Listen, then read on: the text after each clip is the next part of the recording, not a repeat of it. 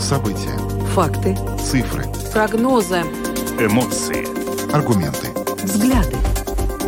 Подробности на Латвийском радио 4. Здравствуйте, в эфире Латвийского радио 4, программа «Подробности», ее ведущие Евгений Антонов и Юлиана Шкагала. Мы также приветствуем нашу аудиторию в подкасте и видеостриме. Коротко о темах, которые мы обсуждаем с вами сегодня, 10 января. Эстония накануне заявила о том, что первая из стран ЕС намерена передать замороженные российские активы на восстановление Украины. Об этом впервые сообщило агентство Bloomberg со ссылкой на МИД этой Балтийской республики. По данным агентства, речь может идти о сумме примерно порядка 20 миллионов евро. И вот сегодня мы связались с главой МИД Эстонии Урмасом Рейнсалу, который прокомментировал нам эту инициативу и как она может быть реализована не только в Эстонии, но и, в частности, в Латвии. Депутаты Союза зеленых и крестьян э, подали поправки в Конституцию, в которых предлагается установить, что президента государства избирают обладающие правом голоса граждане Латвии. Э, стоит отметить, и вот в, в аннотации к этим поправкам также об этом говорится, что э, в обществе и среди экспертов уже давно ведутся дискуссии о всенародно избираемом президенте и уместности этого института в системе государственного управления. Сегодня более подробно эту тему обсудим. Президент Латвии Эгилс Левиц э, накануне предложил учредить программу стипендий для молодых людей, которые хотели бы изучать один из языков Европейского Союза или предметы STEM, то есть к ним относятся наука, технология, инженерия и математика. С точки зрения президента Латвии это программы стипендий позволит в течение пару лет обеспечить достаточное количество учителей, которых сейчас не хватает. Позднее в программе мы пообщаемся с экспертом по этой проблеме. Ну а далее вновь э, поговорим о сдаче экзамена по госязыку для тех э, бывших граждан или не граждан э, Латвии, которые получили гражданство России. Для сохранения постоянного вида на жительство им необходимо сдать на определенную категорию латышского языка. Так вот, некоторое время время назад э, глава комиссии Сейма по гражданству, миграции и сплочению общества Ингарс, Ингмарс Лейдека отметил, что, э, скорее всего, в Государственном центре задержания образования ожидаются э, проблемы с пропускной способностью, потому что сразу тысячи людей должны будут сдать экзамен и получить свое подтверждение знания госязыка до 1 сентября. И сегодня Ингмарс Лейдека стал гостем программы «Открытый разговор», где эта тема тоже обсуждается обсуждалось, и мы представим вашему вниманию фрагмент а, интервью с а, депутатом о, собственно, а, этой миссии успеть сдать всем жителям экзамены всем жителям, которым это необходимо, экзамены до 1 сентября. Ну а завершит нашу программу обсуждение проблемы доступности безрецептурных лекарств в аптеках. Помимо нехватки антибиотиков для детей и взрослых, в категории безрецептурных препаратов в настоящее время больше всего не хватает ибупрофена и суспензии парацетамола. Почему так получилось? В этом разбиралась наша коллега Людмила Пилип, сюжет которой сегодня с утра был в программе «Домская площадь», и мы представим его в нашей программе в завершение сегодня. Видеотрансляцию программы «Подробности» смотрите на домашней странице Латвийского радио 4 lr4.lv, на платформе РусЛСМЛВ, а также в соцсети Facebook, на странице Латвийского радио 4 и на странице платформы РусЛСМ. Слушайте записи выпусков программы «Подробности» на крупнейших подкаст-платформах. Наши новости и программы можно слушать теперь также в бесплатном мобильном приложении «Латвия с радио». Оно доступно в App Store, а также в Google Play. Ну а далее обо всем по порядку. Подробности прямо сейчас. Это программа «Подробности» на Латвийском радио 4. Эстония может стать первой в Евросоюзе страной, которая запускает механизм изъятия замороженных санкциями активов России и передачи их для помощи Украины. Всего с начала боевых действий на, на территории Украины во всех странах мира заморожено сотни миллиардов долларов российских активов. И теперь, в общем, Эстония может стать первой страной, которая справится с тем, чтобы юридически правильно, в соответствии с законами этой страны, эти деньги изъять из замороженного состояния и передать их в распоряжение Украины, которая эти деньги она сможет использовать для программ восстановления страны. Кстати, ранее глава Европейской комиссии Урсула фон дер Ляйен э, сказала, что Европейский Союз может учредить э, специальный фонд для управления ликвидными активами и распоряжаться его э, прибылью. Эти деньги можно было бы использовать как раз для Украины. И по словам Урсулы фон дер Ляйен, как только санкции против России будут сняты, эти средства можно использовать для того, чтобы Россия выплатила полную компенсацию за ущерб, причиненный Украине. Ну и, кстати, еще некоторое время назад агентство Bloomberg сообщило, что э, правительство Германии э, тоже обсуждает э, возможность вот э, эти замороженные российские активы направить на восстановление Украины, но пока это все на уровне только дискуссии. Эстония сделала это первой. А Эстония сделала это первой, и фактически она даже опережает то решение, которое вот а, сейчас а, обсуждается на уровне Евросоюза и которое может быть принято позднее в январе или в феврале. Что именно предполагает сделать Эстония, каким образом она хочет решить эту проблему и насколько эстонский подход к решению этой проблемы является подходящим для других стран, в частности для Латвии. Об этом сегодня мы говорили с министром иностранных дел Эстонии Урмасом Рейнсал. Uh, Конечно, больше всего мы поддерживаем общеевропейское решение, поэтому Европейский совет также поручил Еврокомиссии изучить правовые возможности для получения определенного международного решения. Но в то же самое время, я думаю, нам нужно позаботиться и о национальных возможностях.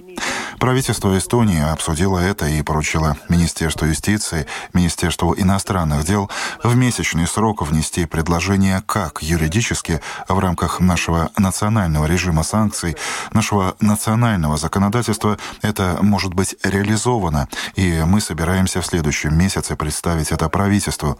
Я думаю, что это основа международного права, что все субъекты, которые несут ответственность за ущерб, должны его также компенсировать. Если мы посмотрим на суммы, то, с одной стороны, есть несколько сотен миллиардов замороженных активов России и ее субъектов.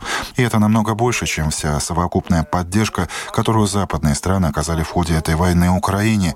Так что, если нам удастся сделать это интенсивным образом, то это может стать и переломным моментом в нашей поддержке Украины и победе в этой войне.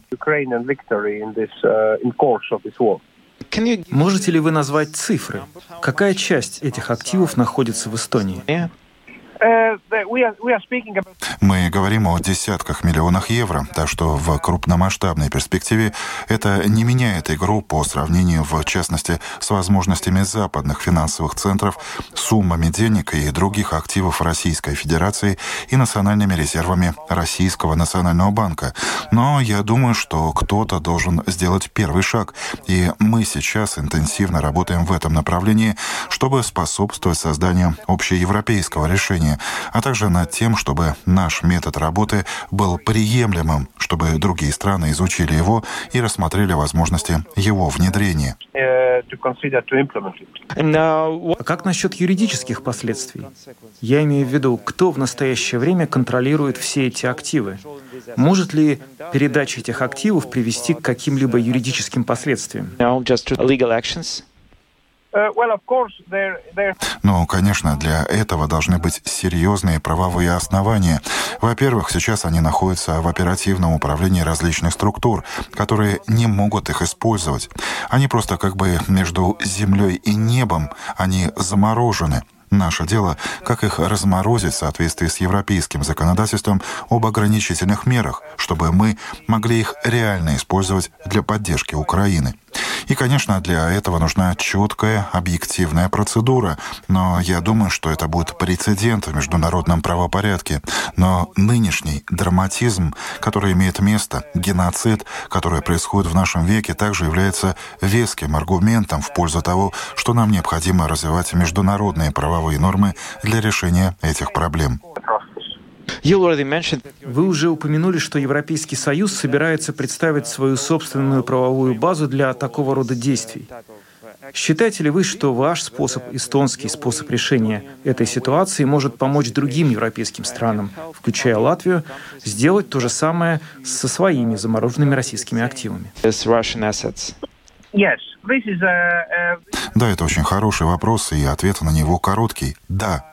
Некоторые страны как бы уже дали понять, что европейское решение потребует консенсуса среди стран Европейского Союза, и его достижение — это, конечно, то, что мы хотели бы получить. Но в то же самое время мы должны также работать над тем, как добиться практической реализации, чтобы страны-единомышленники, которые имеют подобный механизм в национальных правовых системах, могли бы интенсивным образом использовать его в ближайшем будущем. А, кстати, скоро пройдет еще одна встреча в Рамштайне, на которой будет обсуждаться тема дальнейшей военной поддержки Украины. Ожидаете ли вы, что на этой встрече в январе будут приняты какие-то значимые решения? Я надеюсь, что будет обнадеживающий сигнал о том, что страны рассматривают возможность увеличения мощности обычных систем вооружения, которые они могли бы поставить Украине. Я имею в виду, в частности, танки, о которых так интенсивно просят украинцы. Потому что проблема в том, что сейчас около тысячи украинских танков используют старые советские снаряды. И это та же логистическая проблема, которая возникнет, как было с украинской артиллерией, как мы помним, из начала лета, весны и осени прошлого года. И я не вижу альтернативы тому, что западные страны должны поставлять танки Украине. Также я на всех уровнях буду говорить по поводу ракетных систем дальнего действия, а также противовоздушной обороны. Урмас Рейнсалу, министр иностранных дел Эстонии, прокомментировал сегодня для программы «Подробности Латвийского радио 4» ситуацию с инициативой, в соответствии с которой Эстония собирается стать первой страной Евросоюза, которая передаст Украине замороженные российские средства в этой стране, в Эстонии, которые Украина сможет использовать для восстановления своей экономики. Ну, возможно, теперь и другие страны Евросоюза последуют примеру Эстонии и не будут медлить э, с таким решением, учитывая, что дискуссии э, на этот счет уже велись в Европейском Союзе. Э, может быть, и Латвия примет подобное решение. Кстати, министр иностранных дел Эстонии сказал, что да, Латвия могла бы. Да, он четко дал понять, что страны, которые являются, ну вот э, он поделил страны Евросоюза, грубо говоря, на две группы, что одна часть стран хотела бы дождаться единого решения и консенсусной позиции ЕС. Мы понимаем, о каких странах идет речь. Но есть другие страны, которые, как он говорит, разделяют взгляды на войну и помощь Украине с Эстонией. И очевидно, что Латвия относится к этой группе стран, которые могли бы уже сейчас, не дожидаясь консенсуса, со своей стороны тоже предпринять предпринять какие-то усилия и использовать этот механизм, который, как считает он, может быть универсальным для таких стран. Посмотрим, как это будет работать. Ну а пока двигаемся дальше. Поговорим о том, что депутаты Союза зеленых и крестьян подали поправки в Конституцию, в которых предлагается установить, что президента государства избирают обладающие правом голоса граждане Латвии. Дискуссии на эту тему велись уже давно. Они, а, правда, ни к чему не приводили, но теперь, когда поданы определенные поправки в Конституцию, возможно, этот диалог а, продвинется. А, но стоит отметить, что предлагается установить, что президент будет избираться голосованием граждан Латвии на всеобщих, равных, прямых и закрытых выборах. Сейчас более подробно об этом будем говорить с председателем парламентской фракции Союз зеленых и крестьян Виктором Валенисом, который с нами на связи. Добрый вечер. Добрый вечер. Ну, э, действительно, как вы указываете э, в аннотации к этим поправкам, э, дискуссия о всенародных выборах президента в нашей стране велась уже давно. Ну, сейчас становится известно, что Союз зеленых крестьян подал уже конкретно поправки в Конституцию. Дальше по процедуре что? Вот вы подали поправки, и, и, и как дальше будут развиваться события? Ну, я надеюсь, что в этот четверг большинство парламента поддержит э, эту идею э, и начнет его рассматривать в комиссиях э, парламента. Ну, начнется законодательская процедура. Ну, в этом парламенте, в этом 14-м сейме мы такую инициативу еще не предложили.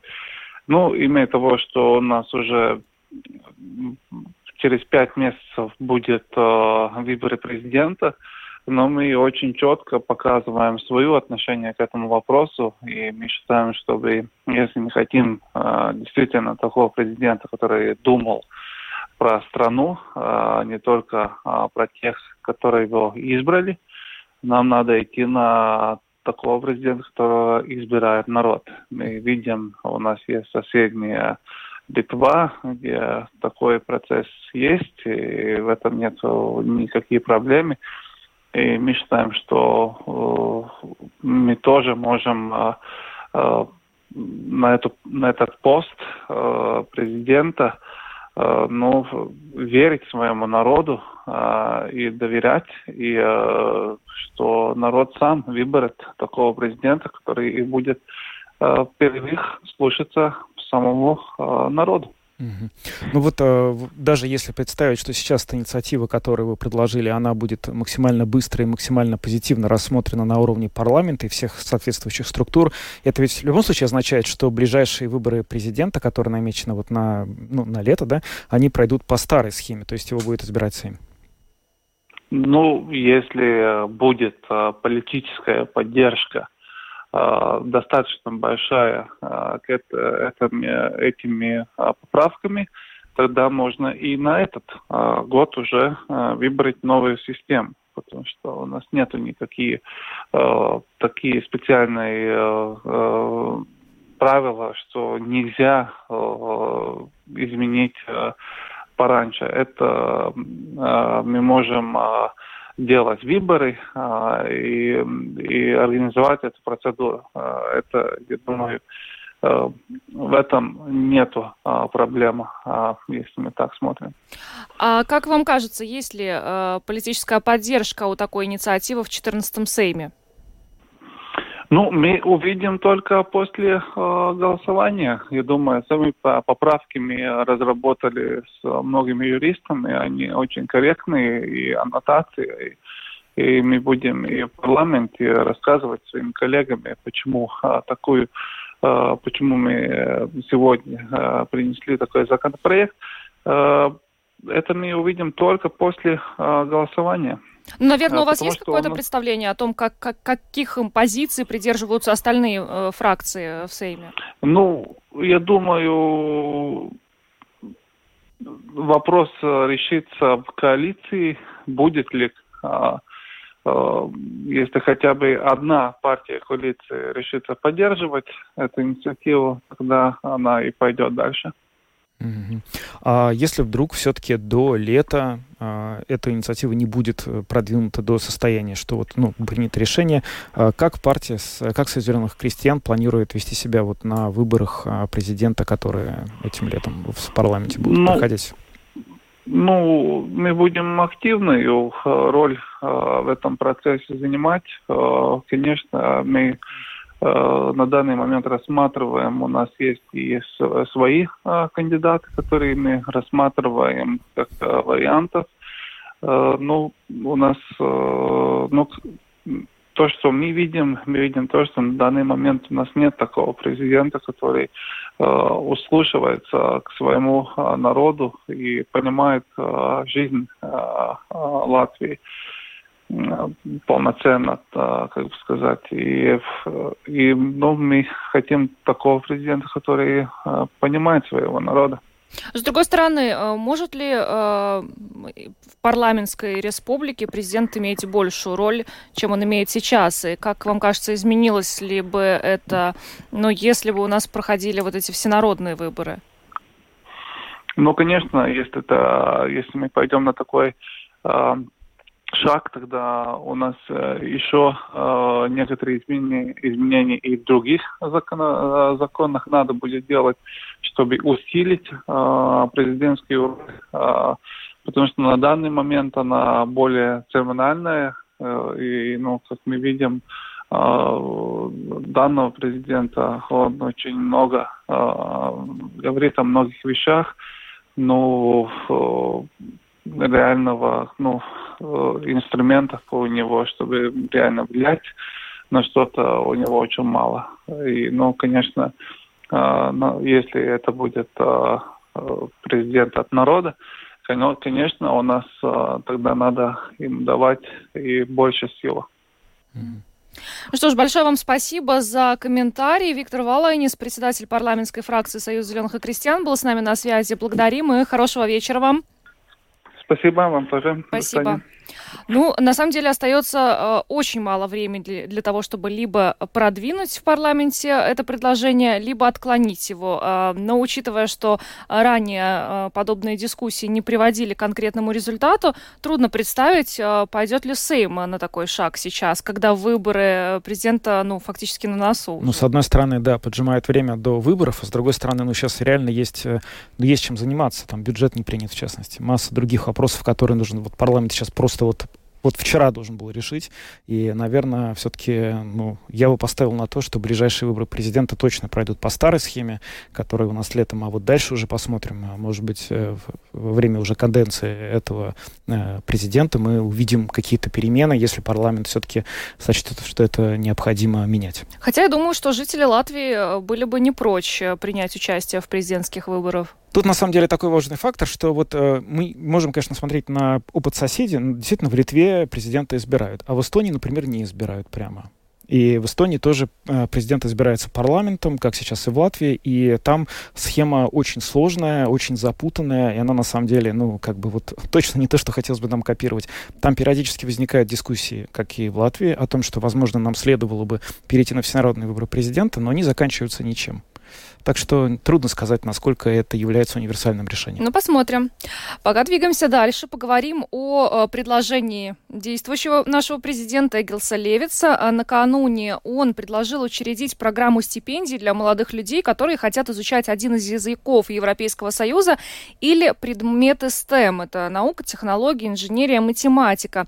И, э, по мнению президента, это могло бы обеспечить достаточное количество учителей, которых сейчас не хватает, но и стоит отметить, что вообще изучение предметов STEM, экзамены по STEM э, предметам уже давно на повестке дня, и э, некоторые ассоциации обращались с открытым письмом к правительству с просьбой ввести в Латвии обязательные экзамены по этим наукам, поскольку, э, ну, к сожалению, школьники не очень-то горят желанием изучать эти предметы, потому что это сложно, может быть, выбирают э, идти более легким путем, ну, для кого, конечно, как.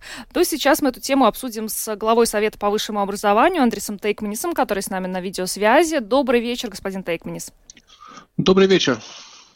Господин Текпенис, как вы расцениваете эту инициативу об учреждении программы стипендий для молодых людей, которые намерены изучать языки Евросоюза или предметы STEM? Насколько, по-вашему, это может действительно справиться нам с дефицитом учителей? Спасибо за вопрос. Инициатива, конечно, позитивная, но самое главное препятствие это э, насколько много средств будет э, в следующем бюджете для вопросов высшего образования, потому что действительно есть очень много нужд э, в финансировании высшего образования, и в том числе и нужд в отраслях STEM, чтобы обеспечить качественное и конкурентоспособное образование. Но, конечно, и любые средства, которые могли бы стимулировать э, молодых людей выбирать профессии или выбирать знания, которые необходимы для страны, они только могут приветствоваться. Ну, как вам кажется, э, стипендии э, действительно бы стали хорошей мотивацией для молодых людей э, выбирать, изучать эти предметы более углубленно? Потому что, ну, сейчас есть определенный дефицит у нас в сферах народного хозяйства, где как раз требуются специалисты, которые в школе и в вузах изучали эти предметы. Угу. Да, конечно, стипендии могли, могли бы стать хорошим стимулом. Ну, конечно, все зависит от э, размера стипендии, от условий и от того, сколько много учащихся смогут получить эти стипендии. А какие стипендии, на ваш взгляд, были бы в данном случае разумны? О каких суммах, э, на ваш взгляд, надо идти, вести речь, если мы хотим добиться какого-то сдвига в ситуации с количеством студентов, которые изучают такие дисциплины, и тех из них, которые остаются преподавать, потому что ведь проблема же в конечном итоге в том, что никто не остается, мало кто остается преподавать эти дисциплины дальше детям в школах. Ну, вопрос, почему э, много учащихся, которые заканчивают педагогические специальности, потом э, в школе работают довольно-таки небольшой срок, это зависит не только от э, стипендий, условий во время учебы в высших учебных заведениях, но от того, насколько большие зарплаты учителей в школах. Это, это конечно, уже довольно-таки, ну, как мы знаем, злободневный вопрос финансирования учителей, финансирования нашей образовательной системы. Но если говорить про стипендии, в данный момент стипендия есть немного больше, чем 140 евро. Были повышенные стипендии до 200 евро во время пандемии.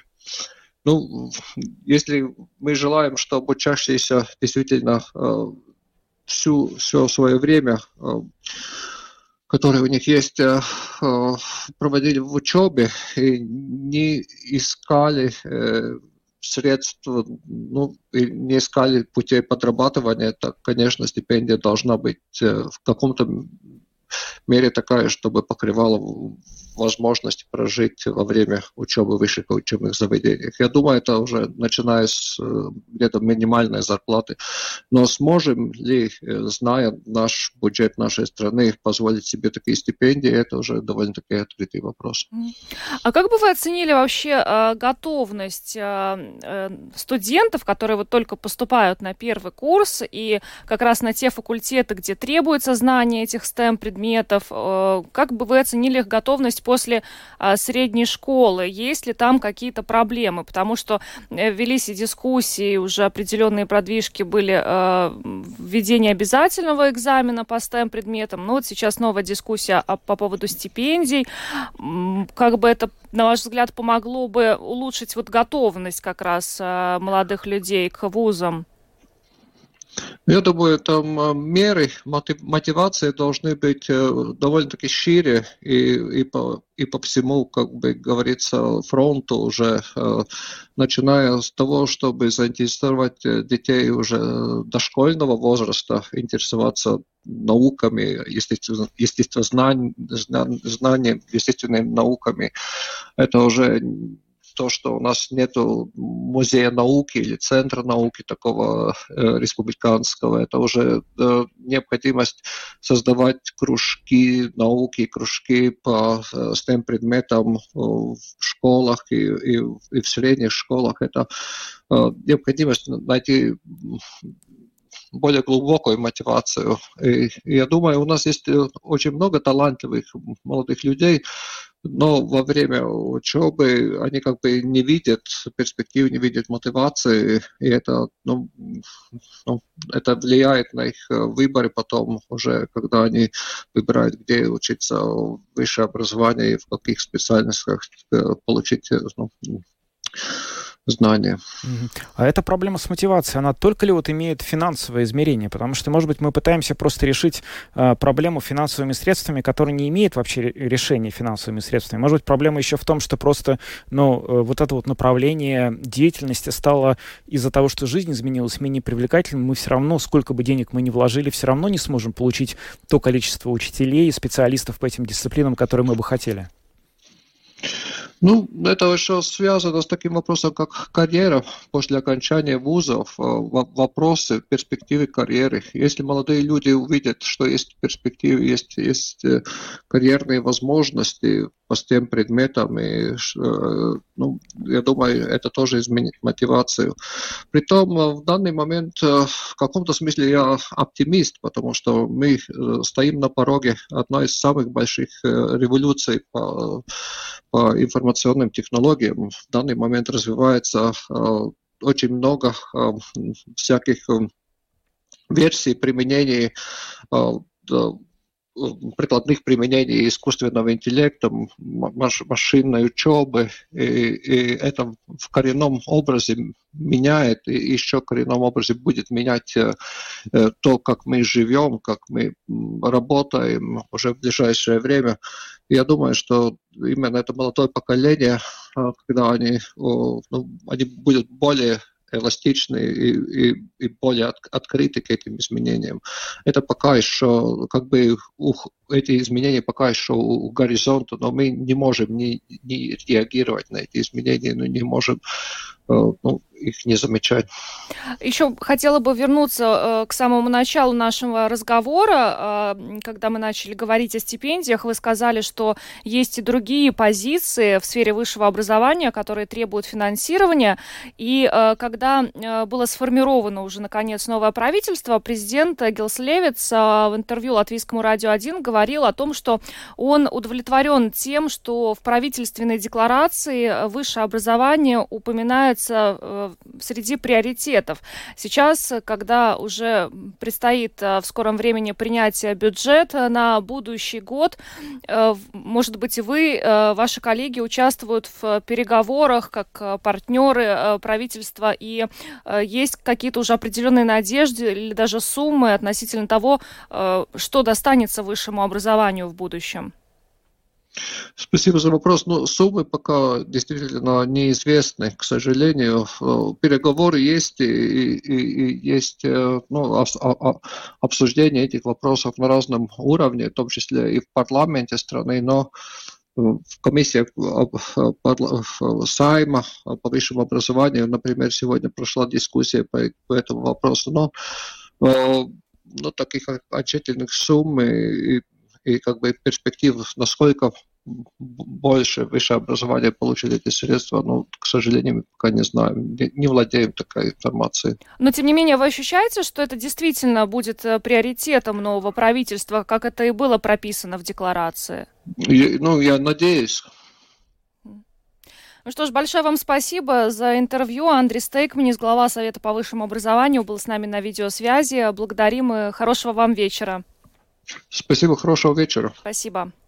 Ну да, здесь на самом деле много еще вопросов. А, предстоит а, выяснить а, касательно идеи президента о программе стипендий для тех молодых людей, которые изучают предметы STEM и языки Европейского Союза. Во-первых, это касается ну, того, какие дети, молодые люди смогут э, претендовать на эти стипендии, как это будет все происходить, как работать будет эта система э, стипендий, каков будет размер этих стипендий, да, ну, э, пока это так еще очень, очень э, не хватает нам информации, учитывая, что только вчера эта идея была озвучена вообще, но мне кажется, идея неплохая. Вопрос только, мотивирует ли она действительно молодых людей учить эти предметы, наверное, еще зависит от размера. Зависит, конечно, от размера, но я вот думаю, что, исходя из того, что наш уважаемый эксперт только что сказал, Андрей Стейкманис, действительно было бы важно, чтобы мы обсуждали не только стипендии для молодых специалистов э, по научным дисциплинам, но в целом финансирование высшего образования, потому что эти молодые специалисты, даже наделенные очень хорошими и обеспечивающими их жизнь стипендиями, они придут в тот научный мир, который сейчас страдает от того, что научные кадры там не остаются. И если мы решаем проблему того, что мы просто даем стипендии, а на следующих стадиях высшего образования деньги не доходят, или они остаются том, на том же уровне финансирования, как и сейчас, то проблема тоже останется. Поэтому... Да, но президент очень подчеркивал вот этот момент, что высшее образование как раз как приоритет прописано в правительственной mm-hmm. декларации. А, пока вот нет конкретных сумм, да, сколько могло бы быть выделено в рамках бюджета следующего года высшему образованию, но а, и, и Андрей Стейкманис надеется, что этот приоритет действительно останется приоритетом в действии, а не только на бумаге. Это было бы очень хорошо. Будем ждать конкретных цифр и, собственно, показателей бюджета, которые все это нам продемонстрируют. Пока двигаемся дальше, поговорим вновь об экзаменах э, на госязык. Да, но теперь да, об экзаменах на госязык мы поговорим, потому что сегодня у нас была программа «Открытый вопрос» и «Открытый разговор». И в эфире этой нашей студии был председатель комиссии Сейма по гражданству, миграции и сплочению общества Ингмарс Лидока, а также юрист по вопросам убежища, вида на жительство и защиты прав человека Алексей Елисеев. Была очень интересная дискуссия, которая была в целом, э, она так или иначе крутилась вокруг статуса э, ПМЖ, в основном основном тех вот жителей Латвии, которые ранее были гражданами или не гражданами, а, взяли гражданство России. Теперь, согласно вот новому закону, они должны будут до сентября продемонстрировать знание латышского языка на уровень не ниже, чем А2. И Ингмар Лидека, который буквально вот еще на прошлой неделе, неделе сделал ряд заявлений о том, что, в общем, может так оказаться, что для вот тот темп а, который государство само установило, указав срок, в качестве конечного срока для экзамена 1 сентября, будет очень трудно выдержать, он сегодня ответил на прямой вопрос э, по поводу того, возможно ли ситуация, если государство действительно не успеет до 1 сентября организовать проведение этих экзаменов по латышскому языку для всех, кто должен эти экзамены сдать, а это более 20 тысяч, порядка 20 тысяч человек, возможно ли, что этот срок сдвинется? И он сказал, что в принципе такое допустимо. Послушаем, что он сказал. Есть ли вероятность, что если вдруг государство не успеет набрать нужное количество людей или технически подготовиться к этому, срок 1 сентября может быть перенесен на более дальний? Это, возможно, обсуждается или нет? А, это, я это обсуждаю. Я лично это обсуждаю. Это не мнение моей партии, не мнение, там, скажем, комиссии даже, э, потому что э, в нашей комиссии мы будем рассматривать завтра уже э, готовность, ну, вообще работу ПМЛП, то есть службы миграции. Управление, да, по делам гражданства и там, там очень много есть и других проблем. Сейчас mm. эти ID-карты уже э, как э, должны обязательно быть у людей там с 1 января, а их, конечно, нету. И там очереди, и там, там достаточно много уже проблем в, этом, в этой институции. Ну и еще вот эта выдача 25 э, тысяч ну, ПМЖ, да. Ну, приблизительно, я, насколько знаю, то это опять-таки приблизительно 2 миллиона. Но э, опять удастся ли набрать персонал и обучать, это уже другой вопрос. Я думаю, что мы вернемся к этому вопросу так серьезно э, именно в апреле. Угу. Когда будет, во-первых, ясно, сколько, ну, какое желание вообще людей э, сдавать этот экзамен. И э, до этого момента должно быть абсолютно все ясно вот, по поводу э, возможности этих двух институций. Сейчас тоже еще нет э, определенной ясности от э, э, министра кабинета, кабинет министров, да, о наличии э, в бюджете 23 года э, этого миллиона и двух миллионов. Да. Сейчас, пока я не знаю, что эти деньги там предназначены, я отношусь э, к возможностям к большой преосторожностью. Э, и тогда будет, э, скажем, два варианта я рассматриваю. Один – это поменять эти изменения в законе об иммиграции и поменять, ну, к примеру, вот этот срок. Или второй вариант – вообще ввести, ввести такой пункт, что обязательно предъявить ну, сданный экзамен при э, продлении э, ПМЖ. Mm. То есть э, это э, хоть считается постоянное вид на жительство, но через каждые пять лет он э, должен продлиться. Ну, но это тогда включать в условия продления. Да. да. Но это получается, что это все выстраивается в длинную там пятигодовой, там, скажем, э, период, ну, хоть, хорошо, четырехгодовой период, и нету никакой напряженки. Но второй, э, второй вариант э, сейчас в парламенте уже новая редакция, полностью новая редакция э, закона об иммиграции, но и там э, можно э, ввести, я думаю, что в апреле это уже будет может быть, даже третье чтение, и там вести соответствующие нормы, которые тоже, опять-таки, поменяют этот, э, этот, эти даты. Ингмас Лидлка, председатель комиссии Сейма по гражданству, миграции и сплочению общества, был сегодня гостем программы Латвийского радио 4 «Открытый разговор». Мы довольно подробно обсуждали проблему э, граждан, жителей Латвии с ПМЖ Латвии, которые ранее были гражданами или не гражданами, потом взяли гражданство России. И, в частности, обсуждали с ним, насколько успевает государство Латвии, как государство, институты власти до 1 сентября провести все экзамены на латышский язык, которые необходимо будет к этому времени сдать. Но поговорим еще об одной очень актуальной э, проблеме. Она связана с нехваткой медикаментов э, в аптеках. А, некоторое время назад э, эта проблема поднималась э, со стороны детской больницы, э, которая заявила о том, что не хватает, в частности, детских антибиотиков. Но э, теперь оказалось, что не хватает не только антибиотиков, но и безрецептурных медикаментов. Э, в частности, латвийские аптеки испытывают сейчас повышенный спрос на лекарства в основном из-за того, что у нас рост заболеваемости гриппом и другими инфекциями сезонными наблюдается. И э, как раз э, в категории э, безрецептурных препаратов сейчас больше всего не хватает суспензии ибупрофена и парацетамола. И вот наша коллега Людмила Пилип, корреспондент Латвийского радио 4, разбиралась, в чем, собственно, заключается проблема, когда эти лекарства могут появиться вновь в аптеках, и что делать пациентам, которым они требуются. И э, вот ее материал.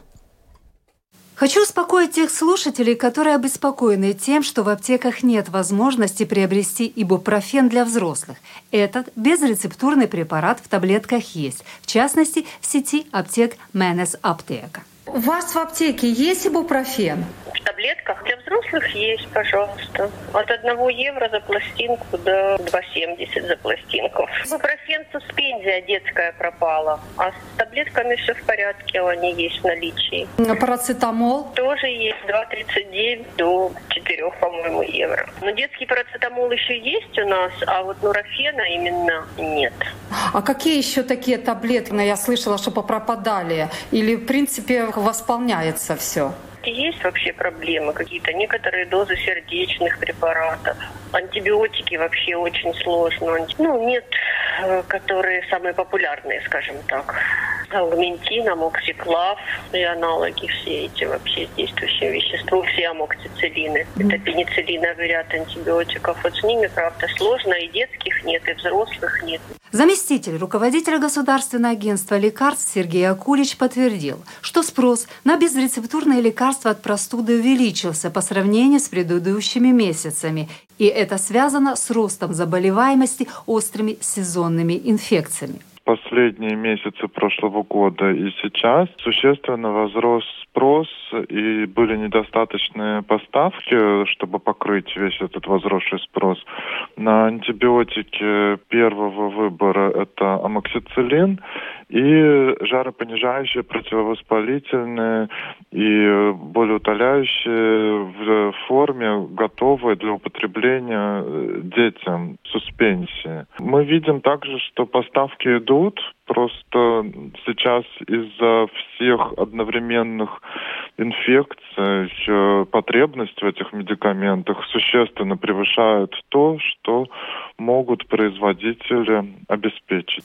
Сергей Акулич рассказал, что дополнительные поставки таких препаратов, как ибупрофен и парацетамол, в том числе и в суспенсивной форме, ожидаются уже на этой неделе. Ибупрофен и парацетамол, он производится как в Латвии, так и в других странах, и просто был спрос настолько большой, что детские формы быстро закончились. Но активное вещество доступно, врачи выписывают в том числе медикаменты такого рода для приготовления в аптеке. Следующие поставки нам сообщили будут как на этой неделе, так и на следующей, так и в феврале. Заместитель руководителя государственного агентства не исключает того, что, принимая во внимание сезонные эффекты возрастания количества заболеваний одновременно гриппом, COVID-19 и другими вирусными инфекциями, спрос на определенные медикаменты еще некоторое время будет превышать предложение. В то же время Сергей Акулич не советует покупать медикаменты впрок. Других обстоятельствах, например, для людей, которые болеют какими-то хроническими заболеваниями, мы рекомендуем держать в аптечках какой-то резерв согласно выписанному врачом рецептам. Но в данный момент для острых заболеваний, ввиду того, что поставки идут, но они ограничены, мы, конечно, просим, чтобы только по необходимости люди покупали необходимые медикаменты только тогда, когда им посоветовал врач, чтобы хватило тем, кому прямо сейчас они нужны. Не получилось бы такой проблемы, как, простите за сравнение, но с гречкой туалетной бумагой в начале пандемии. Специалисты предупреждают, что очень опасно заниматься самолечением. Антибиотики, в частности, амокциклин, являются медикаментами против бактериальных инфекций. Поэтому в случае простудных заболеваний заболеваний в первую очередь нужно связываться с лечащим врачом. Некоторые аптечные сети выставляют на своих сайтах информацию о наличии тех или иных медицинских препаратов. Но также можно узнать такую информацию непосредственно у фармацевта в аптеке, считает руководитель Латвийского общества фармацевтов Даце Кикуте. Если самые ближайшие аптеки нет, что рекомендуется первый разговор с фармацевтом, где он посоветует найти, да, и в какой аптеке конкретной, потому что аптеки все-таки имеют связи между одна с другой. Первый, так сказать, источник будет э, консультации фармацевта, да. Государственное агентство лекарств обращает внимание на то, что во многих случаях доступны альтернативные средства лечения. Если антибиотики, назначенные больному, недоступны, врач должен назначить другие антибиотики. Уже во время консультации можно спросить у врача, что нужно предпринять, если нет возможности вовремя купить те или иные лекарства. Антибиотики для детей также можно приготовить на месте в аптеке. Сергей Акулич рекомендует спросить о такой опции в любой аптеке. По его словам, на сайте Государственного агентства лекарств доступен не только регистр лекарственных средств, но и карта аптек, где можно узнать, в каких аптеках готовят медикаменты на месте. Людмила Пилип, Домская площадь. Это был материал э, нашей коллеги Людмилы Пилип на очень актуальную тему э, нехватки некоторых медикаментов, э, медикаментов в аптеках. Ну, в общем-то, паниковать не стоит. Людмила дала советы вместе с экспертами, что делать в каждой конкретной ситуации. Поэтому, ну, будем надеяться, что это все нормализуется. Это все очень такое кратковременное. Ну да, очевидно, что здесь, конечно, сказалась не только вот эта вот волна вирусных заболеваний, которая пришлась на концу прошлого года, на ноябрь в особенности на декабрь.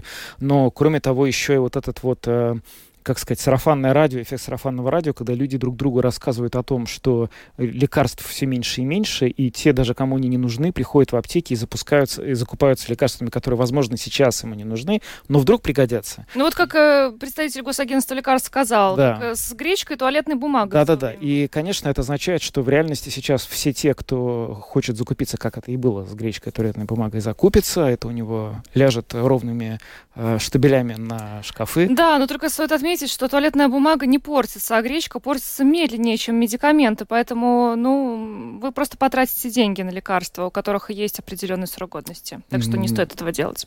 Нет, не советуем. А, на этом программу подробности мы завершаем. А, с вами были Евгений Антонов, Юлиана Шкагла, звукооператор Яна Дрейман и видеооператор Роман Жуков. Хорошего вечера и до завтра. До завтра.